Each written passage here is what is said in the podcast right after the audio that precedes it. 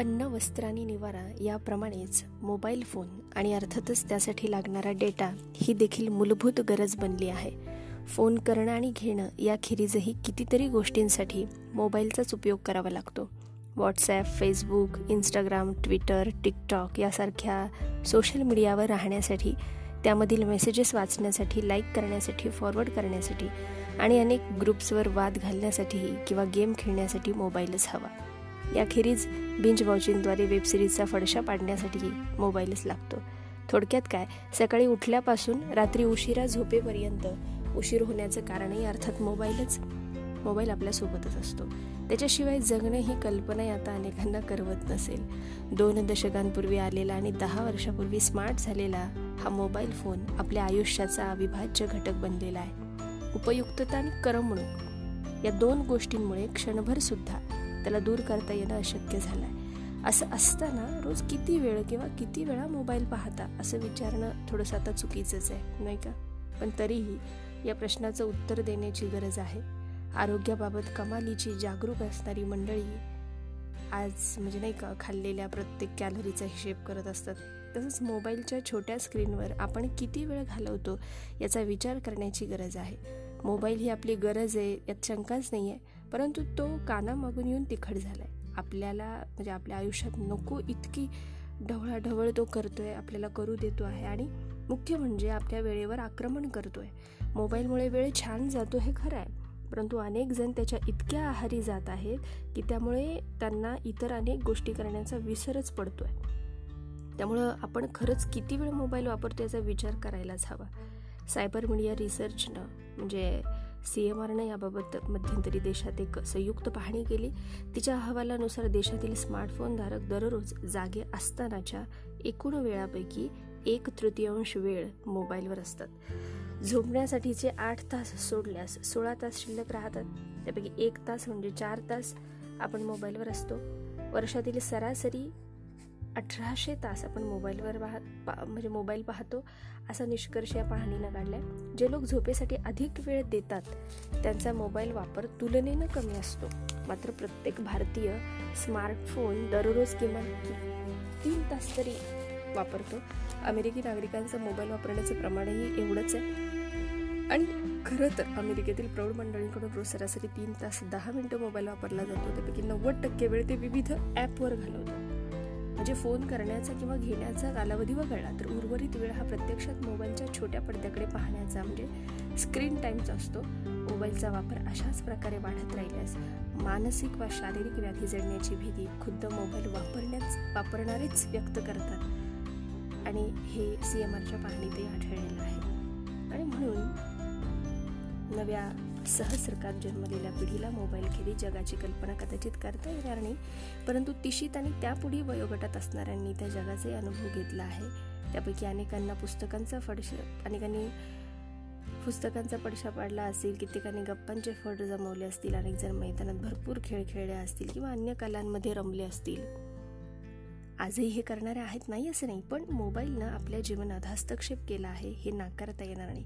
त्याचा वाढता वापर शारीरिक आणि मानसिक आरोग्यासाठी घातक असल्याचं जाणकार सांगतायत. त्यामुळे तो किती वेळ वापरावा याचा विचार करण्याची गरज निर्माण झाली आहे. मोबाईल आपल्यासाठी आहेत हो आपण मोबाईलसाठी नाही हो. याची जाणीव प्रत्येकाला पाहिजे. मोबाईलवरील महत्त्वाची कामं सोडल्यास केवळ सवय म्हणून त्याचा जो अतिवापर होतो आहे तो हळूहळू कमी करण्याचा प्रयोग अनेक जण करीत आहेत. असा प्रयोग आपणही करू शकतो.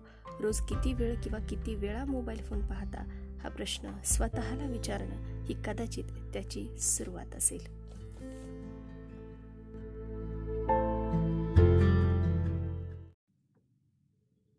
विकसित देशांमध्ये मानव्य विद्याशाखांचे रूपांतर डिजिटल ह्युमॅनिटीजमध्ये झपाट्यानं होत आहे. आपल्या देशात विशेषतः राज्य पातळीवरील सार्वजनिक विद्यापीठांत अजून या प्रवासाबद्दल फारशी जागरूकता नाही. विद्या परिषदा आणि अभ्यास मंडळांबरोबरच महाविद्यालयीन शिक्षकांनी याचा गंभीरपणे विचार करणे गरजेचे आहे. भाषा आणि सामाजिक शास्त्रांचा समावेश असलेल्या कलाशाखा म्हणून पारंपरिक ओळख असलेल्या विद्याशाखेला मानव्य विद्याशाखा म्हणून संबोधलं जातं. दुसऱ्या महायुद्धानंतर शास्त्र अभियांत्रिकी आणि तंत्रज्ञानात होत असलेल्या प्रगतीमुळे या मानव केंद्रित विद्याशाखेचं महत्त्व झपाट्यानं कमी होत आहे. ही केवळ या विद्याशाखेत कार्यरत असणाऱ्यांसाठीच नाही तर शास्त्र आणि तंत्रज्ञानाची कास धरणाऱ्यांसाठीही चिंतेची बाब आहे. व्यावहारिकदृष्ट्या आपण विचार केला तर संख्या गुणवत्ता आणि उपयुक्तता या तीनही स्तरावर या विद्याशाखेचा ऱ्हास होत असल्याचं स्पष्टपणे दिसतं. वेगाने कमी होत असलेली विद्यार्थी संख्या चैतन्य हरवलेले वर्ग या विद्याशाखेतील पदव्यांना नोकरी आणि व्यवसायात असलेलं अत्यल्प मूल्य या गोष्टींचा वेळीच विचार केला नाही तर ही विद्याशाखा बंद पडायला फार वेळ लागणार नाही.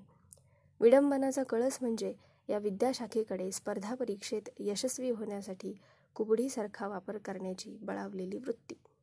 शहरांमधील निवडक महाविद्यालयांमध्ये कला विद्याशाखेच्या तुकड्या भरण्याचे मुख्य कारण म्हणजे त्या महाविद्यालयांभोवती असलेल्या स्पर्धा परीक्षा मार्गदर्शन केंद्रांचा सुळसुळाट.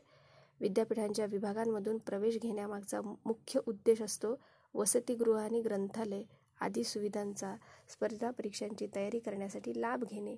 याशिवाय या विद्याशाखेतील विषयांचं मूल्य करिअरचे नियोजन आणि गुणवत्ता या अत्यंत महत्त्वाच्या बाबींचा गंभीरपणे विचार न करणारे सोप्या आणि सोयीस्कर वाटणाऱ्या कला विद्याशाखेत प्रवेश घेणारे विद्यार्थी सर्वदूर आहेतच. अभ्यासक्रम तयार करण्यापासून मूल्यमापनापर्यंतच्या सगळ्या प्रक्रिया हलक्या पुल्या हुलक्या पद्धतीनं हाताळणं ओघानं आलंच. परिणामस्वरूप तास न होणं फारसा अभ्यास न करता चांगल्या गुणांनी उत्तीर्ण होणं पदवी घेऊन स्पर्धा परीक्षांच्या मृगजळामागं धावणं शेवटी हताश होणं हे चित्र आता सरसकट दिसतंय. अशा बकाल सदृश अवस्थेनं मानव्य विद्याशाखा ग्रासलेली आहे. विनानुदानाची व्यवस्था नियोजनकर्त्यांचे विज्ञान धार्जिणे धोरण आणि प्रशासकीय जाज जाच. यामुळे समस्या अधिक गंभीर बनली आहे. नोकरी अथवा व्यवसाय करण्यासाठी लायक बनण्यापुरतेच कुठलेही शिक्षण मर्यादित नसावे. स्वतंत्र विचार आणि रु रुची निर्माण करून त्यानुसार माहिती आणि संधी शोधण्याचा स्वभाव विकसित करणे तितकेच महत्त्वाचे आहे.